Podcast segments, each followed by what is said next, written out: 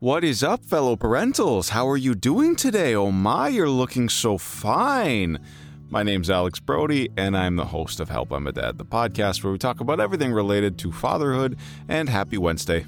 I hope you're all having a good day so far, a good week so far. Just a quick update on last week's episode. Thank you for everybody that gave their opinion, and absolutely nobody agreed that driving on an empty tank should be called driving an Alex. I appreciate you. Thank you so much. That debate has been settled. And a special shout out to Megan Anthony, sitting on your couch, enjoying this podcast together. So, what are we talking about today? Well, I'll tell you. Today, we have an exciting and maybe daunting topic for some of you soon to be parents out there. We're going to be talking about finances, money, money, money. One of my least favorite topics, but no doubt still super important, like how to prepare for welcoming a new human into the world, what to take into account, and hopefully helping you ease the big question of are we financially ready? As you know, my wife and I are looking to expand our family, which in itself can be very emotional. And so, to balance out a little bit, we've started having more in depth conversations around finances. Now, we've always been very transparent with finances. We've always had an open communication about it. However, now we quickly realized that this topic could become super overwhelming if we didn't have a game plan. And I like a good plan. And I will just add that my wife is definitely a doer. and if you open the dictionary and look at a description of proactive, you're going to see a picture of my wife just a beautiful oh so that's why i always carry a dictionary with me in case i you know want to see her. Ah i'm so special sometimes. Very glad that i can make myself laugh if not anyone else. But uh, joe joe probably appreciated that right? Huh? okay all right. So i realize not everyone's situation is going to be the same right everyone's situation is definitely different, and uh, not everyone has the luxury of things like paid leave or dual income, not related to Dua Lipa. So we're definitely fortunate in that aspect to to have those opportunities. And I do still think it's very important to start thinking about how a new baby is going to impact your budget. So, what can new dads and parents expect from a financial standpoint when preparing for a new baby? My wife and I came up with a few tips that I thought I'd share with you to help you prep for the new bundle of joy. First things first, create a budget and evaluate your current finances. Leave nothing off the table. Every single penny you can account for, do it, because that'll help you in the long run. Fun money is almost a joke these days with everything that is up in the air. Save for uh, mortgage, save for retirement, save for college, save for a dowry. dowry still a thing? I don't know. But review your income and expenses and identify where you can make adjustments to make room for the added cost of a new baby. Maybe it's cutting back on dining out or travel or shopping. I can see that there's still important parts of life to travel experience to to go shopping and buy things for yourself and you know dining out going on a date. But finding those things or simply just redirecting your savings right? After you've gone through your monthly expenses then you can determine how much you can allocate towards new baby expenses. It may seem premature. You may think i'm silly but it makes us feel like we're on the right path and moving towards our goal and I'll say this again a baby will cost as much as you want it to cost. No matter how much you can save, there will be a way to make it enough. If you can only save a smaller amount, rest assured that you will find ways to make that work. There are always tricks that can pull that penny further, so to speak. I learned that from my grandparents. They were they were exceptionally good with the money that they did have. And speaking of taking advantage or making things go further, have you thought about your insurance or your leave policies? We certainly did. When my wife moved over to a new company, she made sure that when she reviewed that contract, she was looking, and it was not very good. It was it was it was really bad to be honest. So she negotiated something better. And if you work for a company with benefits, make sure to check if you have a parental leave policy. Now, I'm no expert, I'm just a regular guy, but from what I've read and from what I know, parental leave is a period of time that allows new parents to take a break from work. and care for their baby or newly adopted child uh, without jeopardizing their employment. Super important, almost a basic human right, I would argue. So, for example, your employer may continue to pay you fully or partially for 6, 12, 20 weeks, and then in addition to that, in Canada at least, the employment insurance, or EI as we call it, the program provides eligible employees up to 69 weeks of parental benefits with biweekly payments that are calculated at a rate of 55, 55% of their average weekly insurable earnings. To recap, EI top up is an additional payment to supplement employee benefits during parental leave, and it's a way to help employees cover any financial gaps or shortfalls they might experience while on leave. This top up usually ranges from a few hundred dollars up to a few thousand dollars per month, depending on your income and your employer. I don't believe you can receive EI top ups for more than a year, but I could be wrong.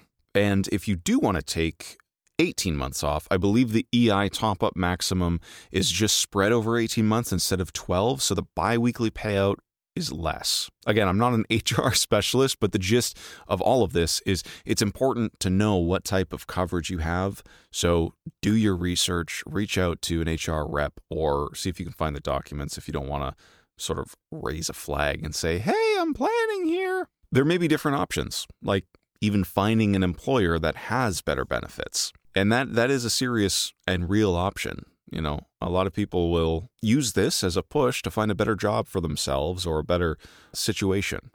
Interesting how you will push yourself to be better for someone else rather than yourself. That gets into some interesting psychological things and giving yourself permission and saying that you're worth it and all of that, but that's I ain't touching that. All I'm saying is it's good to know what is available to you and if not, it's okay to look elsewhere. Now, parental leave and EI doesn't necessarily cover everything, so you have to start saving. And I read somewhere, can't remember for the life of me where, I, that the cost of raising a kid from birth to 18 years old is upwards of $250,000. I, come on, I think that's very conservative. I actually find that kind of low. I'd ballpark it higher in Canada, depending on where you live, but best to start saving early regardless. And again, like I said, it seems like we're being told to save for literally everything in our lives these days, and we have no free fun money to do anything else. But where there's a will, there's a way. I've just thrown a whole bunch of things at you. Now, while you're listening, maybe you're making a mental checklist. You're thinking, oh, yeah, that's a good point. That would be interesting. I should follow up on that. Or maybe you're actually taking some notes. You're on the right track. The next point is get organized. Whether you're trying to conceive or are already pregnant, creating a checklist of all the essential items you'll need for your baby will not only help you prepare, but it'll also help you and your partner connect and get excited about the process. The minutia, the nuances of, oh, we're going to need baby boots. Well, what color boots are we going to need? Oh, the baby's going to need to sleep somewhere. And then that opens the whole thing about a crib, a pram, uh, the baby room, what color, what decal, what mobile. Just remember that you don't need to purchase everything all at once, and some things can wait until after the baby is born. And of course, there are just some things that you can't plan.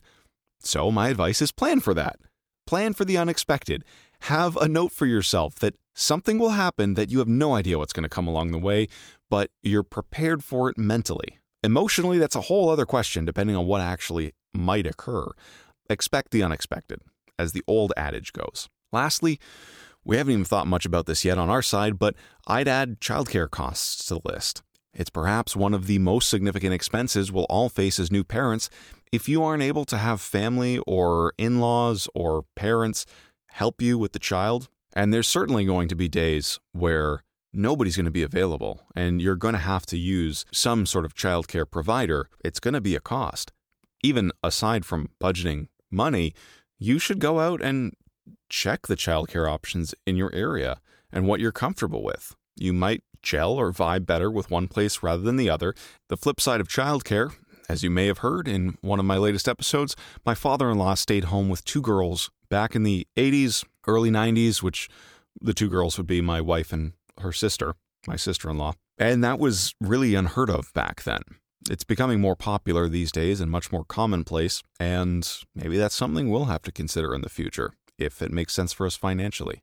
there is a bit of a trade off. A salary that comes in, if more than that salary is going towards childcare, then maybe it just makes sense to stay home. I've already told my wife I wouldn't be opposed to being a stay at home dad. I'd actually quite like it. And to which she responded, You're taking away my dream. I guess we might just have to flip a coin. Or, or, or we both retire early. If there's one joke in this whole podcast, that's probably the biggest one. Having a baby is an incredible moment. And I hope my wife and I do get to experience that in the future. But it definitely comes with its fair share of worries, especially around the topic of money.